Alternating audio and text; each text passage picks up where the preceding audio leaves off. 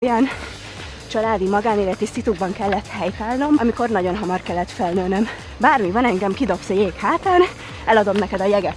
Sokan ezzel mondjuk nem is tudnak lépést tartani. A férfiakra gondolsz? Ö, elsősorban azt gondolom, hogy igen. Mi a baj velünk, fiúk? Mondd már meg, légy. De amúgy érdekelne a, te véleményed erről fordított esetben, Hú, Rebeka. ha lehet visszakérdezni. Hát, hogy bármit lehet. Szoktál futni? Képzeld el, elkezdtem heti rendszerességgel, ilyen heti egy-kettővel kezdem, vagy kezdtem most. Aha. Régen utáltam, olyannyira, hogy ö, még a gimiben, illetve az általános iskolában felmentést is szereztem pszichés asztma néven, hogy skippelhessem. És oszom. Képzeld el, képzeld el, mindig befulladtam. De azért futás közben? Képzeld el, amikor aha, óra volt, lehet, hogy csak a tanárral nem Hogy én ezt szimpatizáltam nem annyira. tudtam, amikor átiba jártam. Én is kértem volna felmentést. Na látod, most azt- már, na, tanultál vele. most- De 18-19 éves korod óta önfenntartó vagy. Így van. Önállóan lész, létezel ész, és ami talán még ennél is fontosabb, hogy úgy végezted el az egyetemet kommunikációs szakon, hogy közben te egy napi sorozatban dolgoztál. Így van, így van, így van. Önfenntartásilag? Abszolút.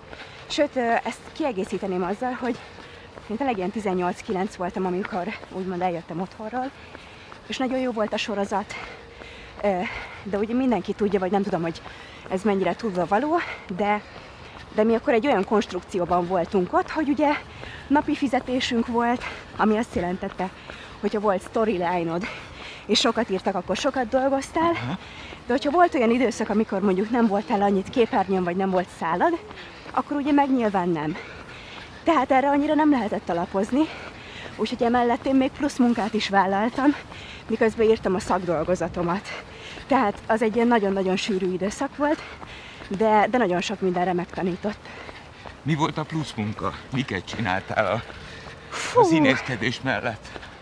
Mert Ne. azért azt se felejtsük el, hogy 14-ben, ha jól emlékszem, megnyerted a Miss Universe. Így van, de 2013-ban, igen. 13. Igen, hát az egy hatalmas élmény volt. Akkor volt, hogy ilyen igazán így belecsöppentem így a, a külvilágba, ugye. Egy hónap Moszkva, ott volt ugye a nemzetközi verseny, és lehet, hogy aki nincs benne annyira ebbe a szépségversenyes világban, annak egy ilyen kis apró dolognak tűnik, de igenis nagy dolog az, hogy az országodat képviseled, egy magad, 18 éves létedre, amikor még fogalmad nincs a világról, szóval nagyon sok ilyen mély víz volt, ami, ami rengeteget tanított. Mire befejezted az egyetemet, edzett lettél? Abszolút, de, de nem az egyetemtől. Tehát nem tudom, az utóbbi 5-6 évben szerintem legalább 9-szer költöztem. Mindig, mindig kerestem valami munkát, tehát hogy nem vagyok az a típusú lány, aki szépen otthon leül és akkor úgy van, hanem mindig kell a motiváció, mindig kell egy cél, és, és nagyon nehéz, mert sokan ezzel mondjuk nem is tudnak lépést tartani, ha már futás. Sokan nem tudnak lépést tartani, a férfiakra gondolsz? Ö, elsősorban azt gondolom, hogy igen. Hogy néz az ki, hogy nem tartanak lépést? Jó, most nyilván ez, ez, ez egy, hogy mondjam, kisarkított dolog, csak Értem, csak eh, kíváncsi Igen? vagyok rá, hogy ezt hogy éled meg. nézd, én, én tényleg nagyon sok helyzetben megtanultam azt, hogy én vagyok ott egyedül olyan családi magánéleti szitukban kellett helytállnom, most konkrét szituáció említése nélkül, amikor nagyon hamar kellett felnőnöm. Nek, én voltam ott, nekem kellett csinálni. És ez kialakított bennem tényleg egy olyat, hogy bármi van, engem kidobsz a jég hátán, eladom neked a jeget. Vagy megcsinálom, érted, a, a, a helyzetet. És- Éles ösztön? Szerintem, szerintem igen, és nagyon sok esetben ez az én hibám is, ugye a férfi-női szerepek, tehát hogy én, én nem szeretek senkire se rá utalva lenni, tudod? És talán valahogy ez az, ami néha így kiütközött. Még 2019-ben most, hogy készültem erre a futásra, Igen. olvastam eh, egy interjút veled, Na mesélj. ahol eh, meséltél édesanyád alkohol és mentális problémáiról, amit feltételezek, gyermekként éltél meg. Igen.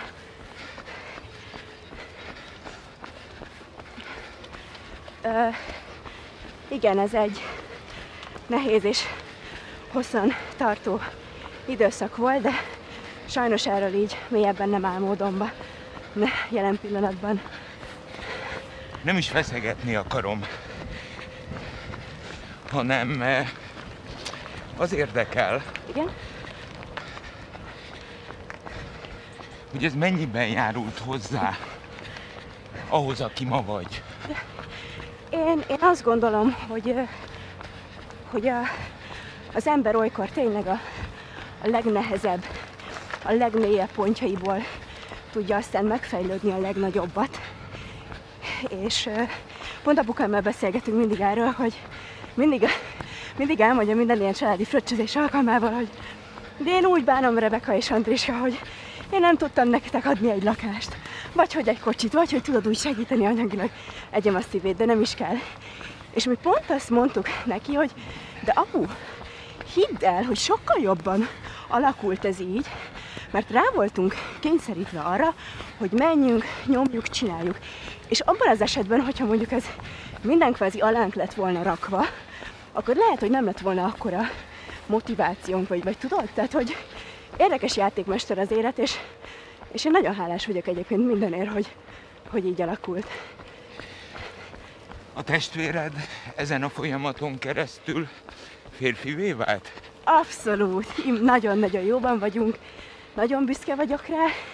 22 éves, programozóként dolgozik, a Corvinusra jár, plusz munkákat vállal, ő csinálja a ruházati webshopomat, tehát hogy együtt is tudunk dolgozni, és, és tényleg nagyon érdekes, hogy bár fiatal, meg úgymond mondjuk nincs annyi tapasztalata életkorából adódóan, mint nekem, de nagyon sokszor van olyan kezelő, hogy felhívom, és kikérem a véleményét, mert, mert annyira jól látja a dolgokat. Férfiként. Igen, igen.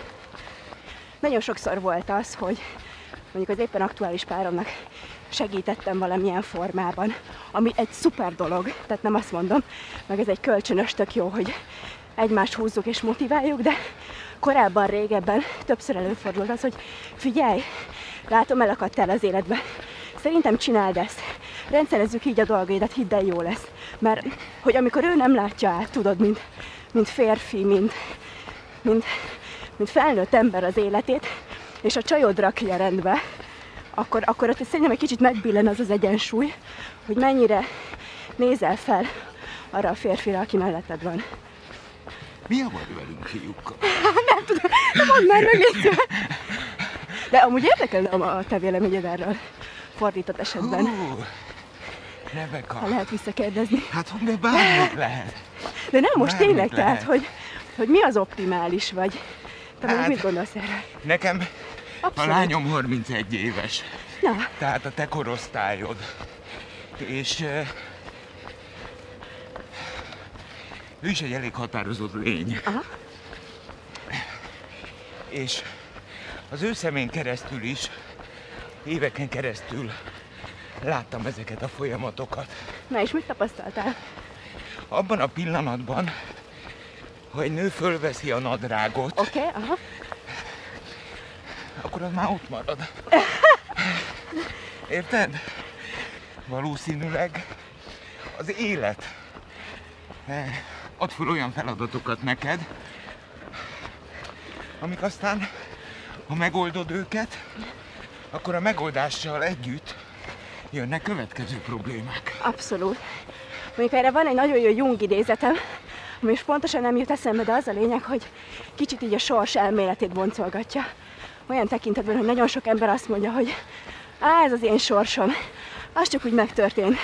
Elszenvedő alanya vagyok, és tehát, tehát hogy a sorsra nyomják ezt. De közben szerintem az van, hogy nagyon sok esetben az embernek ugye van a tudatos, illetve a tudattalan énje, és a tudattalan nod vonz be nagyon sokszor olyan dolgokat, amit te sorsnak bélyegzel. Érted? Igen, ebben teljesen egyetértek veled. Néha bevonzuk a negatívumot. Szerintem talán valahol ott van a kulcs, hogy amekkora, amekkora mozgás tered van, próbáld azt jó értelemben minél tudatosabban kvázi irányítani a saját életedet. Hol tartasz ma? Mármint? Ma, Kárpáti Rebeka időarányosan hol tart az életben? Csendben a háttérben nagyon munkálkodik, főleg a saját vállalkozásomon, hiszen Ami? ö, ami a Kinda Clothing, a saját ruhamárkám, amit egy éve kezdtem el, és kop, kop, kop. Megy? Nagyon, nagyon jó, igen. Mert ö, tudod, de egyébként szerintem pontosan tudod, hogy miről beszélek nyilván, sőt, ezerszer te tapasztaltabb vagy ebben, hogy a televízióra te, te nem, tudsz, nem tudsz benne bízni, az, tehát, hogy, hogy vagy van éppen valami, vagy nem. Vagy benne vagy egy körforgásba, vagy különböző tényezők alakítanak ö, projekteket, amiben adott esetben benne vagy, vagy nem. És nagyon nem szeretem ezt a... Amúgy is pörgős az életem, és nincsen rendszer, de nem szeretem ezt a kisz- kiszolgáltatottságot, és pont a Covid első etapjában volt az, hogy gondolkodtam, elmaradt egy csomó ö, műsorom, munkám, mondom, ez így nem állapot, mit tudnék tenni azért, hogy ne függjek ilyen értelemben sem ö, mástól. És, és ott jött meg az ötlet, úgyhogy most nekem ez az ilyen fő, fő cél, hogy szépen még egy kicsit média, még egy kicsit ilyenek, és utána a háttérbe, és onnan csendbe irányítani a dolgokat. Mit látsz? Családilag. Érdekes, mert, mert egyelőre úgy gondolom, hogy egy, egy gyerkőcöt szeretnék, de meggyőzhető vagyok. Nem, nagyon, nagyon. Nekem van három. Három van? Három. Nem tudtam. De három van. És Na, figyelj, egy őrült idióta lettem volna, na, ha egynél megállok. na de miért? Mert Akkor győzd meg, tessék. figyelj! Olyan elfoglaltát tesznek, hogy soha nem fogy el. És komolyan mondom neked, minden életkorukat megélve, soha semmi nem tett, és tesz olyan intenzívé, lelkileg, fizikailag, mint a gyerekeim. De jó. És mennyi éves a legkisebb? A legkisebb 12 fél, aztán van egy 15 fél, meg van egy akkor a 31. Wow. Na most ez pánsíp. De majd ez csak az öreg barát mondja, majd még az első után azért értékeld át ezt. Mondjuk nem ti szültök. Ez igaz. Ez igaz. Ez egyébként ez nagyon Na. igaz. Ez sokat könnyít egy férfi helyzetén. Abszolút. Abszolút. Hát igen, szóval család, gyerek, és nagyon-nagyon sokat szeretnék utazni, és tapasztalni a világból. Szeretsz utazni? Nagyon. Nagyon-nagyon. Pont most tervezek megint egy humanitárius túrát. Két éve voltam egy három hetet Kongóban egy alapítványjal, egy házépítős, adományozós sztori.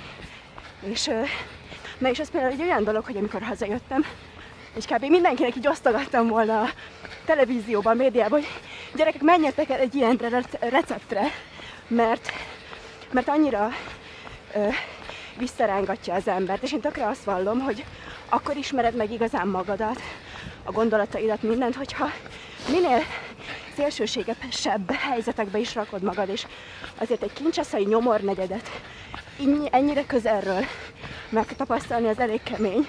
Maga a fájó realitás. Abszolút, és van egy ilyen ikonikus mondat, ami így beleégett a fejembe. Volt kint egy srác, Andrénak hívták, és tudod, az a fajta, aki tényleg templomban aludt újságpapírokon, nagyon rossz körülmények között, de nagyon akarta. Aha. És volt egy támogatója, Bodó Kati, nem mindegy, a srác annyira nem tudott semmit enni, hogy úgy járt iskolába, hogy cukrot kevert a vizébe, hogy valami életben tartsa. És most már egy picit, nagyon picit jobb helyzetben van, hál' Istennek. És amikor kim voltunk, pont beszélgettünk, és megkérdeztem tőle, hogy mi a kedvenc étele. És amíg tőlem ezt itthon, vagy tőled megkérdezné valaki, akkor mondanám, hogy hát abból az étteremből a Aldente nem tudom milyen seafoodat tudod, és én meg tudod, mit mondod? A rizs meg a bab. Megvan? Megvan? Nagyon, szóval, hogy hasznos utazás volt, és szeretnék ebből még többet. Úgyhogy Hova vágysz? Hát még egy ilyen afrikai misszióra mindenképpen szeretnék menni, mert van ott egy ilyen jelképesed örökbefogadott kislánykám is, Davina, meg, meg Balira, öm, Hawaii-ra, sarki fényt nézni, bármi. Milyen a pénzhez való viszonyod? Jó, képzeld el, hogy nagyon érdekes, de gyerekkorom óta, mióta gimibe jártam, és tudod, volt a leckefüzet. Mindig felírtam csak úgy magamtól célokat, vágyálmokat, csak úgy. És észrevettem, amikor évvégén visszalapoztam, hogy basszus, ez teljesült, és ez is, és ez is. És valahogy innen kialakult egy ilyen, tudattalanul egy ilyen teremtő energiaprocedúra, és például a materiális dolgokat így, így be tudom vonzani. Az érzelmi dolgokat már kevésbé.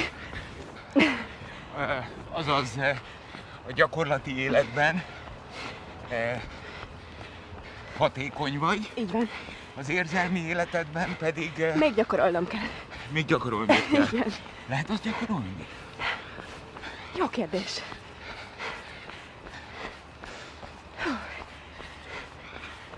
Jó kérdés.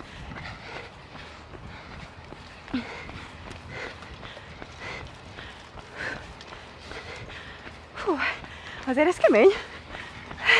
Futás közben beszél, hogy már elfelejtettem az elejét. Hogy hívták? Pszichológia? Pszi, pszi, mi, mi volt, ami felmentettek? Áltiba a futástól? Ö, ö, pszichés aszma. Mi? Pszichés Pszichés aszma? aszma. És akkor itt a Margit szigeten nekünk a futás egy adott pontján pszichés aszmánk van. Nem, ez, ez azt gondolom, hogy nem az, mert, Na jó, mert jól érzem magam. te ezt kinőtted. És azt kívánom, hogy az álmaid teljesüljenek. Köszönöm. És ígérd meg, hogy akkor is futunk egyet. Oké, benne vagyok. Köszi. Szia. 98.6 Manna FM. Élet, öröm, zene. Iratkozz föl, nyomd be a csengőt, és azonnal értesítést kapsz új tartalmainkról.